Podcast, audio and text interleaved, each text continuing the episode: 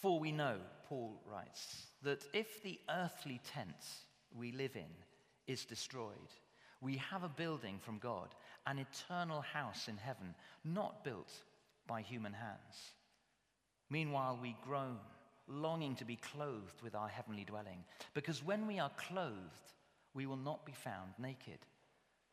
For while we are in this tent, we groan and are burdened, because we do not wish to be unclothed, but to be clothed with our heavenly dwelling, so that what is mortal may be swallowed up by life. Now, the one who's fashioned us for this very purpose is God, who's given us the Spirit as a deposit, guaranteeing what is to come. Therefore, we are always confident and know that as long as we are at home in the body, we are away from the Lord. We live by faith, not by sight. We are confident, I say, and would prefer to be away from the body and at home with the Lord. So we make it our goal to please Him whether we are at home in the body or away from it.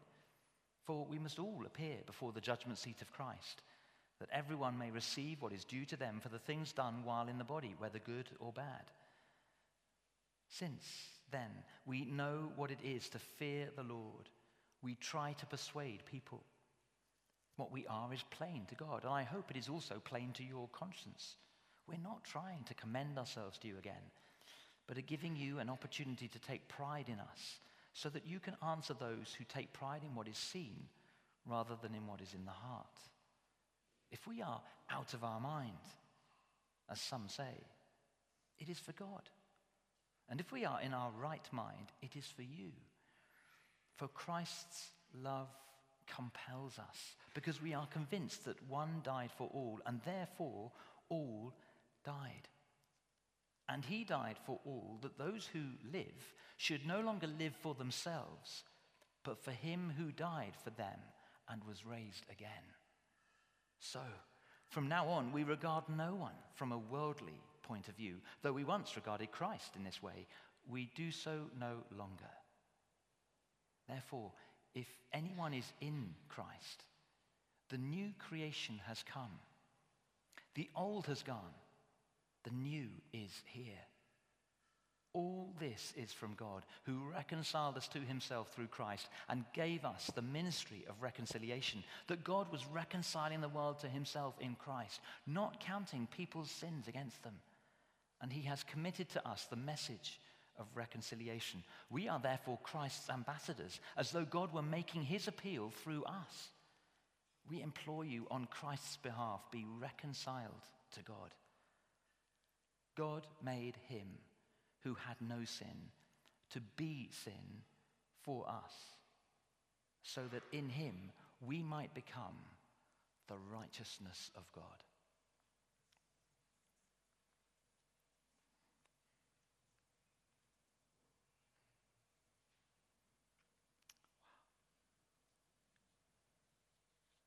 Such good stuff. Oh, Father, we, we want to kind of open our hearts, our minds this evening to feed on your word by your Spirit. We pray now, fill us with the capacity, the kind of ability to take you in.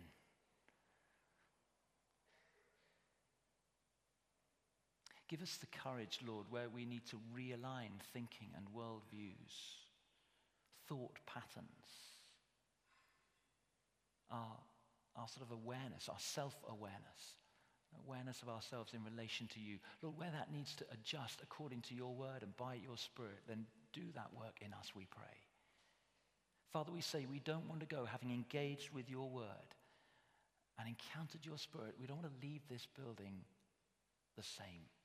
We, we want in some way to walk into change, transformation, that we would bring change, transformation to those around us light in a dark world, salt in a tasteless society, as it were. So speak to us this evening, we pray. In Jesus' name, amen. Amen. Oh, quick plug. I've still got these books. Christopher West, Fill These Hearts. A number of them are gone. Uh, we're going to set a date in the early autumn where we're going to have a sort of seminar, plenary to discuss some of the issues that it raises, uh, attempt to tackle some of the questions it raises. Really readable book, fantastic. Uh, Catholic theologian, but with much to bring to us. Christopher West, Fill These Hearts. Here's the thing every single one of us who would count ourselves as Christians, uh, we, we have times, moments, seasons when, in fact, Lydia just alluded to it there for maybe two or three years, where we, we go through struggle, test, trial. We, we feel far away from the Lord. We're not winning as Christians. I haven't seen much change or fruit in my life. I feel like I'm going backwards, not forwards, let alone sort of staying roughly the same. Test and trial and struggle. Every single one of us experiences that. It, I think it's intensified at this day and age with um, social media. I was, was reflecting, uh, Joe and I, from the dark ages, we, when, when the only way to take a picture was with a camera. And um, you then you sent off the film and you waited. Maybe it would come back in a little envelope, and you looked at the pictures. Oh, they've blinked. Oh, that was blurred. Or, and you'd end up putting about sort of two or three in a photo album like an actual photo, not a virtual one. We got one of our photo albums out the other day, blew the dust off it, creaked it open. We were trying to find an event, I was sure we had it snapped about 20 years ago.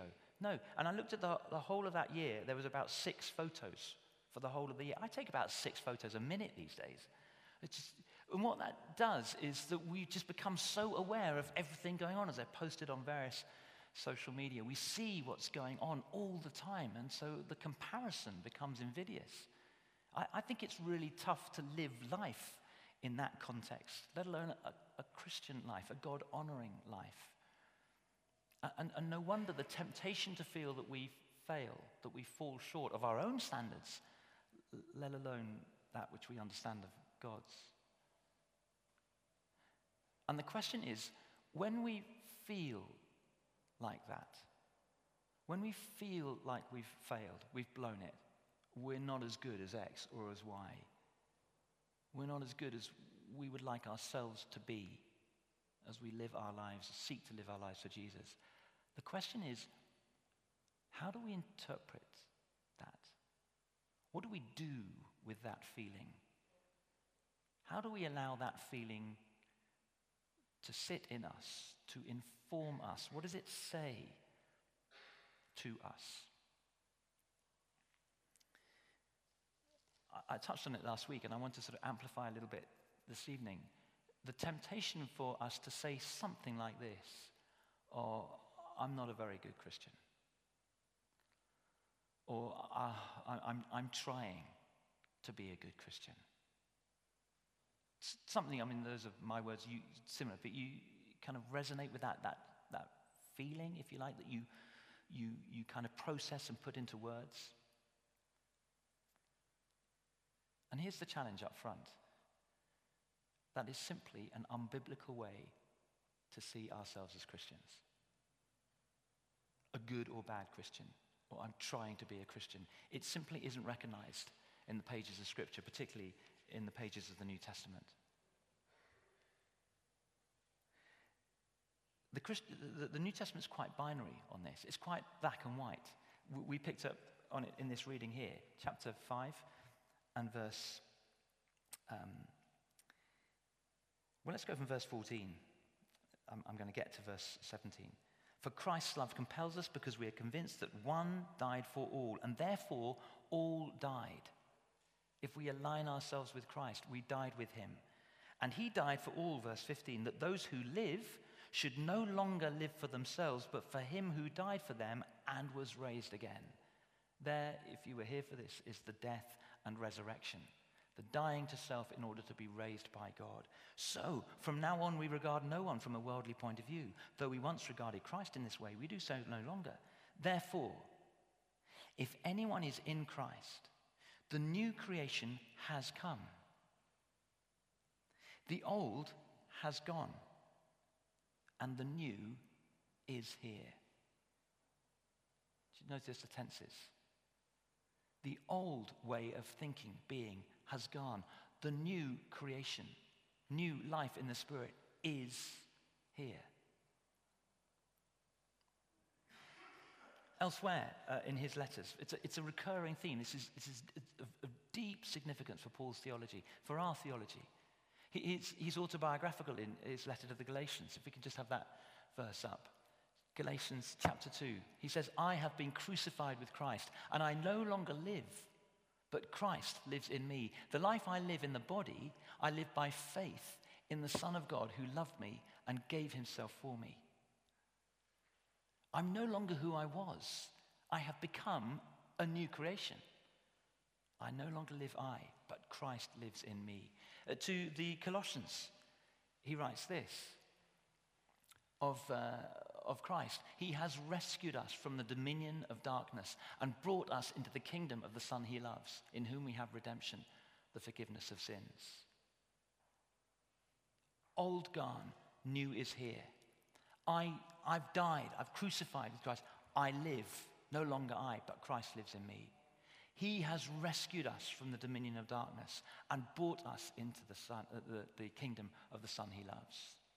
It's quite, it's quite binary. It's either or. It's, it's, it's, it's kind of fairly clear. And the New Testament understands that we are the other side, the, the, the winning side, the victorious side, the future side in terms of kingdom of, of that axis.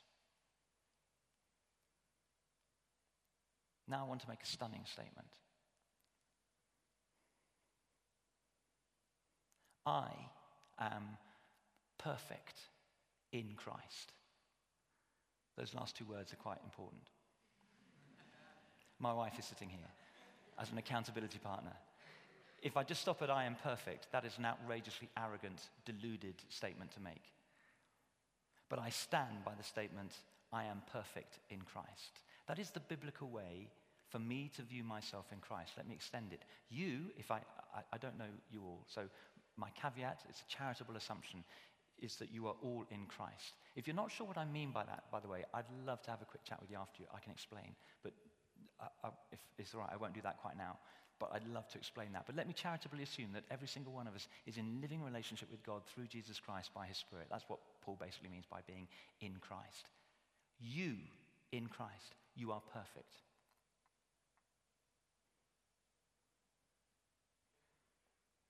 How does that sit? I, am not a very good Christian. I keep stuffing up. I fail. I fall. You are perfect in Christ.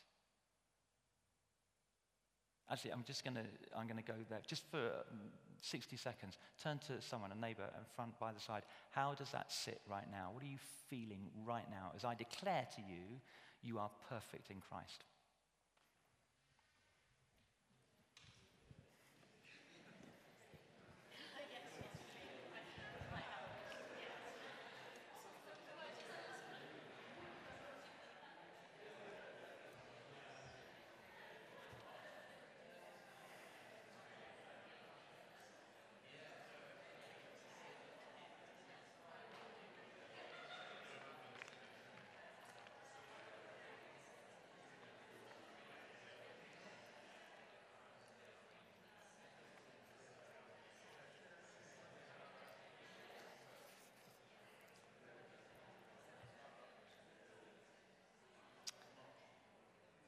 Okay.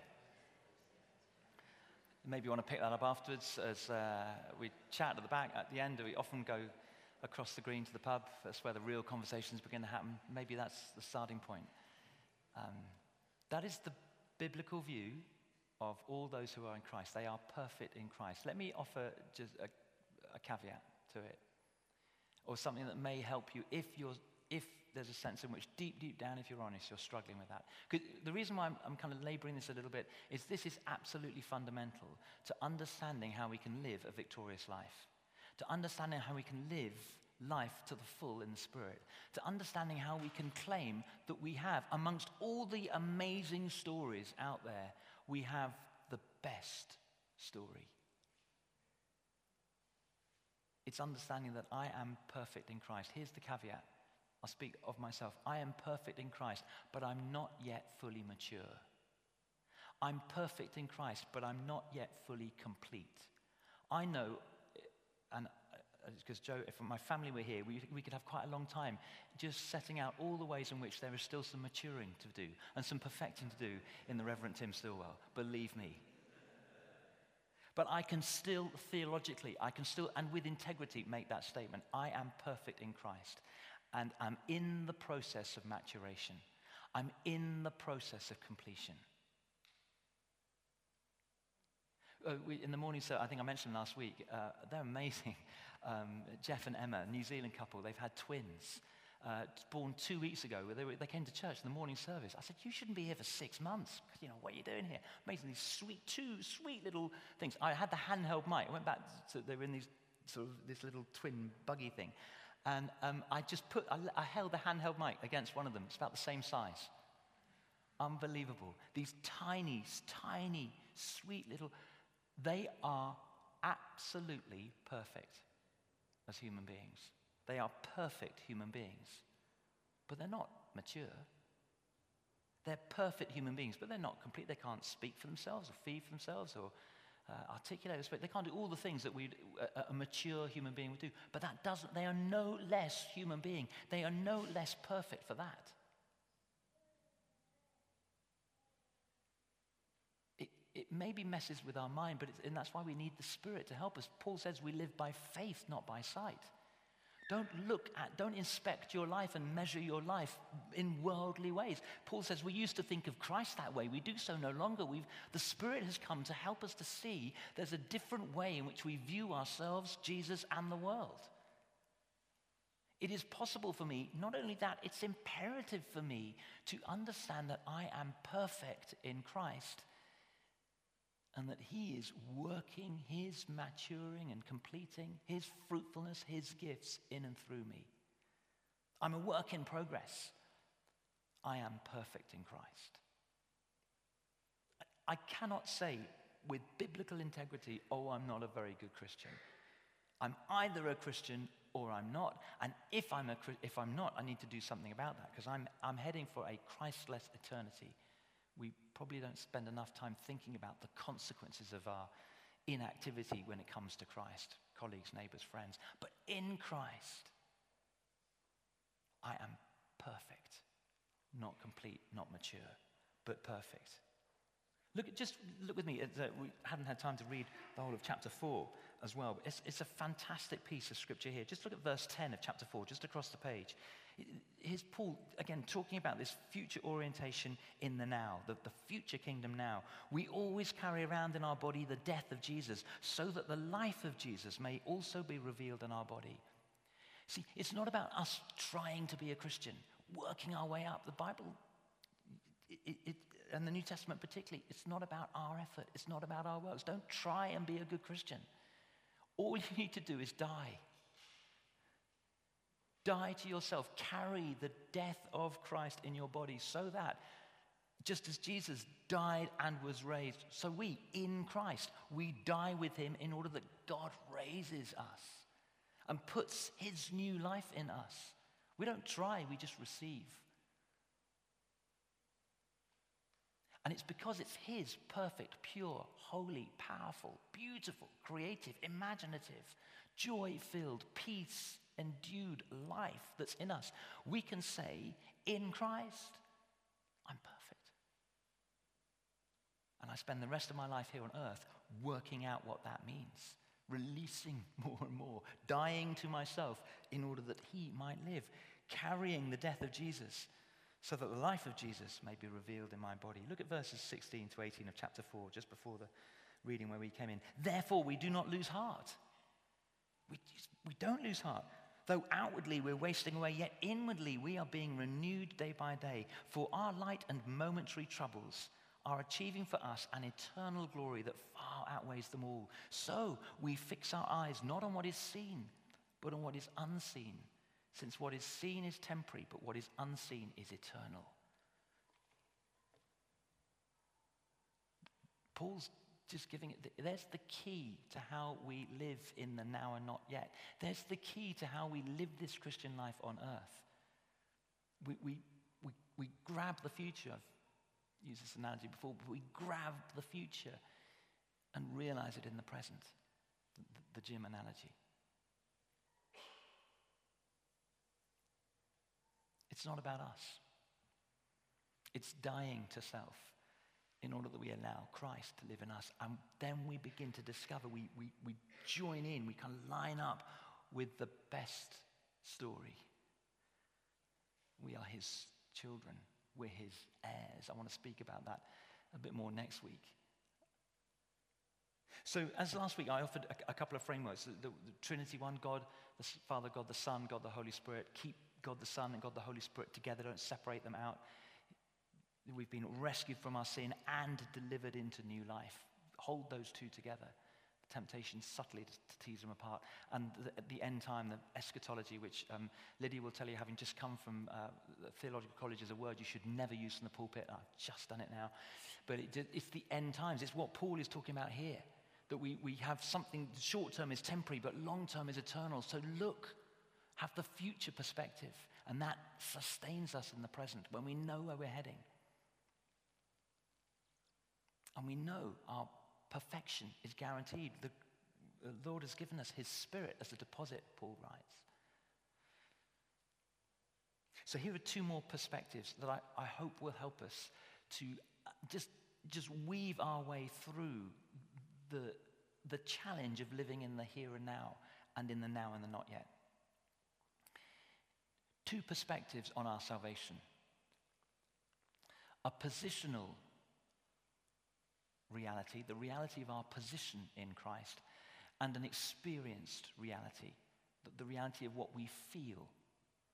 Our salvation, if you like, from God's perspective, how He sees us, and our salvation from our perspective, how we experience the way in which God sees us. And again, the New Testament is full of these um, images or metaphors towards those two realities that just we hold together. The positional reality, who we are in Christ. It's the no longer dead but alive, no longer far away, rescued from dominion of darkness into the kingdom of the Son he loves, uh, from death to life. Our position. It's uh, summed up and it's described by words in the New Testament such as justified or redeemed or reconciled. They are all interestingly, they're all indicative. In other words, they're just descriptive. They just describe a state of being. This is who you are. It, it's not subjunctive, or uh, I, I, really hope you would be. Try and be like this. Uh, would that you were like this. No, the, the words are indicative. This is who you are. You have been, they're often in the past tense. The work has been done on the cross. You have been justified from the, your sin. You have been redeemed from its consequence. You have been reconciled to God and joined in brand new relationship with Him. This is who you now are. No longer a slave, but a son, daughter. And if a son, a daughter, then an heir. This is who you now are, the Bible teaches. But there's also that, that framework, if you like, allows us to enter into the experienced reality of who we are. How, how do I feel about this? And again, the New Testament has much to say. Um, it's verbs and images that are much more experiential. So he talks about the Spirit. And again, often, I should say, the positional reality much more linked into Christ. Christ is the one on the cross who justified us. It's his death that redeems us. It's through Christ that we are reconciled. But much more the Spirit is why the, those two things hold them together. It's the Spirit who is described as washing us and renewing us and giving us life. It's the Spirit who, who, who gives us new birth. So Christ and the Spirit impacting our positional reality and our experience of that the experienced reality. This verse in Titus, one of a number. Uh, but when the kindness and love of God our Savior appeared, He saved us not because of righteous things we had done, but because of His mercy. He saved us through the washing of rebirth and renewal by the Holy Spirit, whom He poured out on us generously through Jesus Christ our Savior. Rebirth, renewal, washing, kind of they touched us you know that kind of we were feeling low and down about ourselves and new life we, we kind of shoulders back head up chin up we, we feel a fresh sense of energy of vision, of purpose. When, when we've stuffed something, we feel kind of dirty, sullied on the inside. And the Spirit, bringing Christ's forgiveness, washes us on the inside. We feel new. The experience. Now, we, we don't feel that heightened intensity all the time, but can you remember times when you felt, oh, yeah, this it feels so real. I feel so alive. I feel so close to God. The experienced reality of our positional reality. We are close to God. we are engodded. That is who we are. The issue for many of us, much of the time, I, am four square in this camp, I'm, I'm with you here. The issue for many of us is that we, we have a flawed interpretation of our experienced reality. It, it doesn't feel like we're winning. It doesn't feel like we're close to God. It doesn't feel like I'm clean and renewed and empowered. And that infects the way in which we understand our positional reality. We begin to tell ourselves, I don't really feel like a child of God, so I don't think I am. And we slink back into a lack of reliance on God and His power in us. And we think, oh, it's all about me. I've got to try harder. I've got to be a better Christian. And we fail because we can't live the Christian life in our own strength. And so we tell ourselves, oh, I'm not a very good Christian. And the enemy goes, yes, I've got another one. And Paul would want to scream to us, come on, see who you are. See who you are. But because we slide into the effort thing, you see, we think it's all about earning, about merit.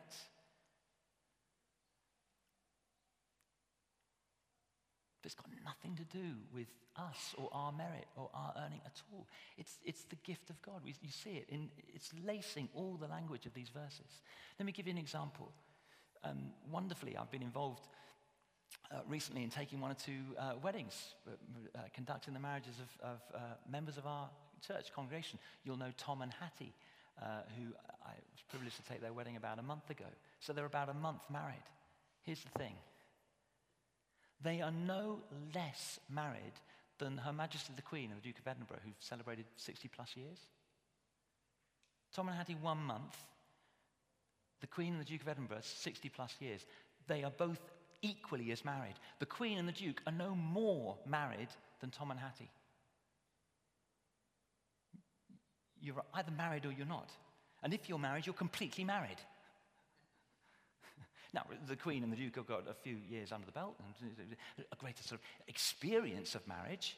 But in terms of their positional reality, Tom and Hattie and Her Majesty and the Duke, exactly the same.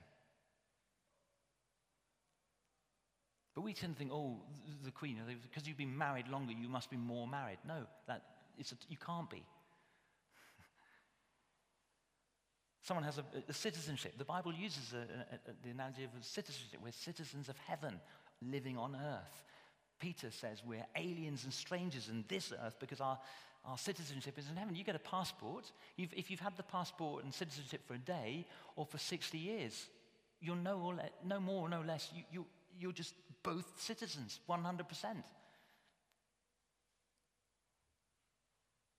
It's not like you've got to, uh, I know you've got to pass a test now, but let's face it, those of us who are born and bred in this country, we can't pass the flipping test they set now.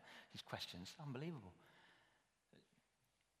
But if you have a passport, British passport, you're a British citizen, end of.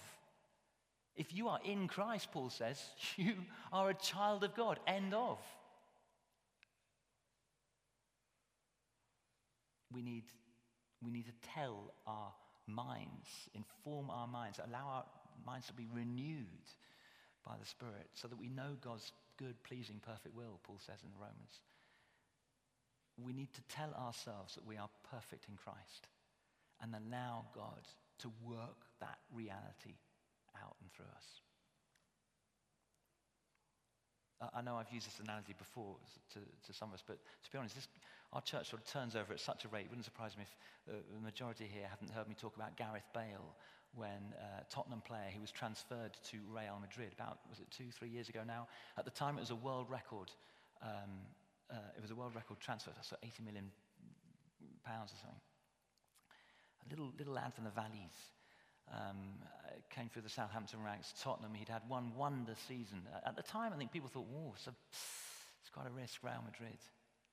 If I can use the, the, Paul's phrase in Colossians to apply it to what happened with Gareth Bale, he, Gareth Bale was transferred from the dominion of Tottenham and brought into the Galactico glory of Real Madrid. His positional reality changed the moment he'd finished signing the contract. From the moment he signed it, the ink is still wet, and Gareth Bale is 100% a Real Madrid player. His positional reality. He's no more or less a Real Madrid player than Ronaldo or any of the other stars there. But here's the thing for Gareth Bale. Just imagine as he walks into his first training, his first thing with the guys, his experience is telling him he's Tottenham. The positional reality is he's totally Real Madrid and he is absolutely nothing Tottenham. But he knows all the Tottenham players better than the Real Madrid ones. He knows the tactics of Tottenham much better than Real Madrid. He knows where the toilets are at White Hart Lane. He's got no idea where to go at Real Madrid, the Bernabeu. He, he, he, knows, he knows everything about Tottenham. He knows nothing about Real Madrid. His experience reality is screaming at him, You're a Tottenham player. And yet the positional reality is he's been transferred.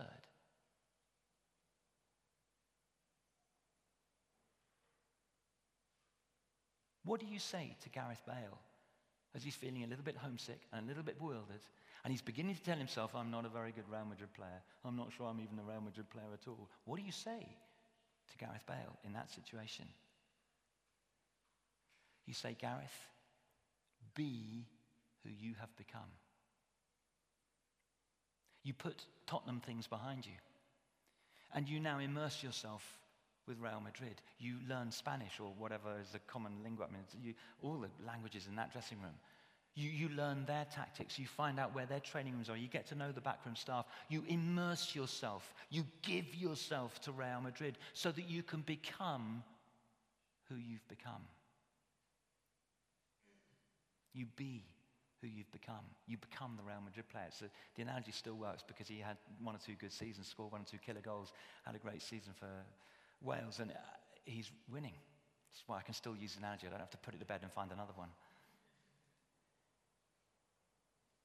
Is, is that working with you? Do, you? do you see? So, so there will have been not just the first day, there would have been, I'm sure, weeks, months, maybe even now. Occasionally he has little pangs where he misses, I don't know, perhaps there was a kebab shop around the corner from White Hart Lane. Oh, I love just sneaking around there. I haven't got anything like that in Real Madrid. Madrid. Little pangs. We all feel those pangs. All feel as, oh, and t- the tug back. But that's not, that's not to life. That's not going to bless Gareth Bale now. He's Real Madrid 100%. We are in Christ. And by virtue of being 100% in Christ, He pouring His Spirit in and through us. He enables us, He releases in us the ability, the desire, the capacity to know what that feels like, to experience what that feels like, to be who we have become.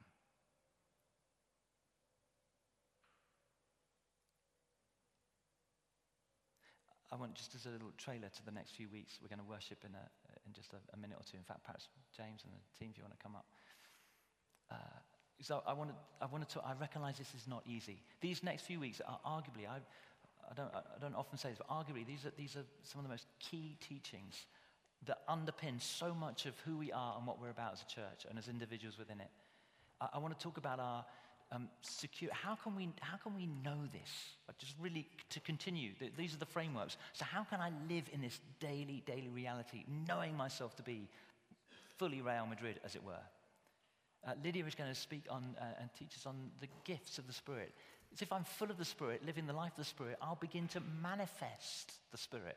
It'll, it'll just be, He will just be apparent in and through me.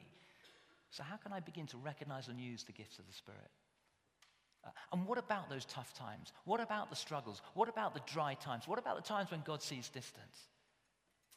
Well, I tell you, you don't have to read too far in the New Testament before you recognize that Paul, he knew a few tests or trials. In fact, he mentioned some in chapter 4. If you want to do a little homework, beatings and shipwrecks and abandonments, times when he was at a really low ebb, stretched, struggling. And he talks in his letter to the Philippians of how he uses those struggles, those tests, in order to grow so that the test becomes a testimony. How is that possible? How can we use even the tough times and difficult times to grow in our faith? I, I want to tackle that in the next few weeks before focus. But for now, why don't we stand together?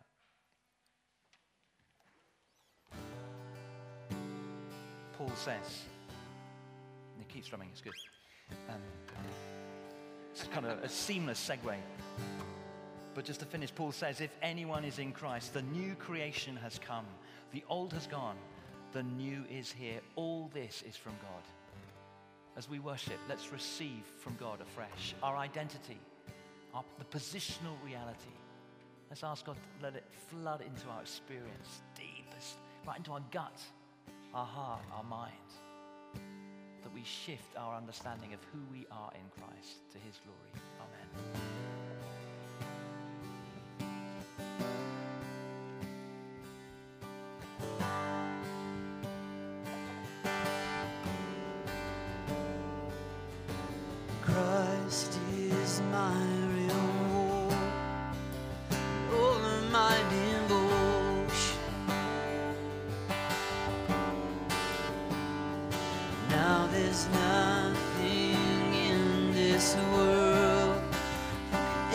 Salvation.